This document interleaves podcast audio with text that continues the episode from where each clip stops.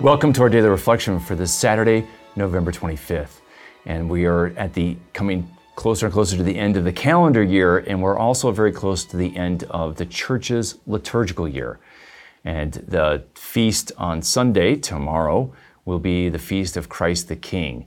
And that will be the last week of the liturgical year, and we celebrate Christ at the right hand, enthroned at the right hand of the Father, judging all the nations. And so the readings of the church uh, that are chosen here, we have as the first reading of this week, we've heard from the story of the Maccabees. And we see that, you know, at the end of the story of Israel, there's great tribulation and suffering and persecution. And what seems like, the, you know, uh, God has abandoned his people and the pagans are ruling and they're defiling even God's holy place, the temple. And things look really grim and bad. And yet, what we see, like in today's story of Maccabees, is that Antiochus, who is persecuting the Jews so horrifically, will have his own horrific defeat and he will be judged. And this is exactly what God is and the church is teaching us is that at the end of history, at the end of the story, it, there will be an increased time of tribulation for God's people, but God will vindicate his people in the end, and the wicked will be judged. And that's what we get with Psalm 9 today, a Psalm of thanksgiving that God will judge and vindicate his people and judge the nations for their evil and wickedness. And so we get that sense that there will be a judgment in the end. And, uh, and that, that is the theme that fits with the, as we come to the end of the liturgical year. And here we get the gospel in Luke 20 and the Sadducees who do not believe in the resurrection, which is why they're, they're sad, you see, uh, because they have no hope in the resurrection.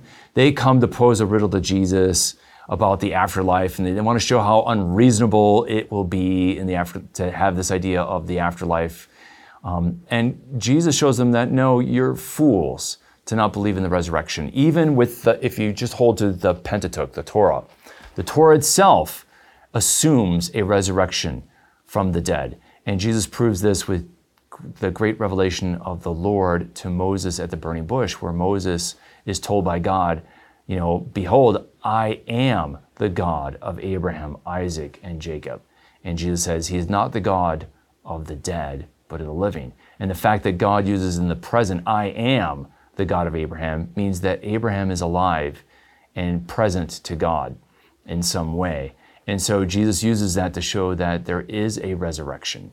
And that's at the core of God's identity in his revelation to Israel and that Abraham, Isaac, and Jacob still live before God.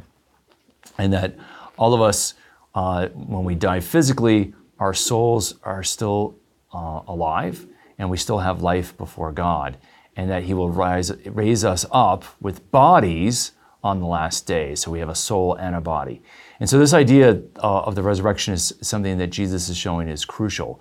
And I love how in Matthew's account and Mark's account, you know, he gives a further rebuke to the Sadducees saying, is it not because you do not believe and you, you do not know the scriptures nor the power of God, right? That God's power is such that he will raise the dead. The God who brought everything out of nothing, created everything out of nothing, can recreate us out of nothing. And so that's a, a powerful conviction that Jesus has and that the Jewish Christian faith have. And so what we, we reflect on then is, you know, the dead, as he says, will rise. And even Moses made that known in the passage about the bush, where he said, I'm the God of Abraham, the God of Isaac, and the God of Jacob.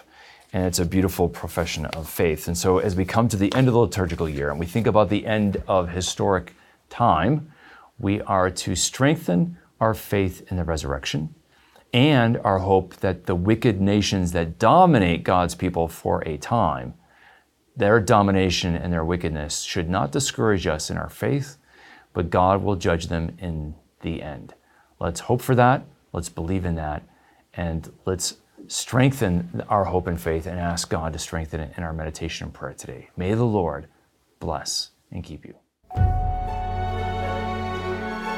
To sign up and start receiving these daily reflections in your inbox every day for free, visit formed.org/daily and enter your email. You can watch these reflections in video format by visiting formed.org. Formed is an online Catholic streaming service created by the Augustine Institute and Ignatius Press, with award winning studies and parish programs, inspiring audio content, movies, ebooks, and family friendly kids programming. To support the mission of the Augustine Institute, please visit missioncircle.org.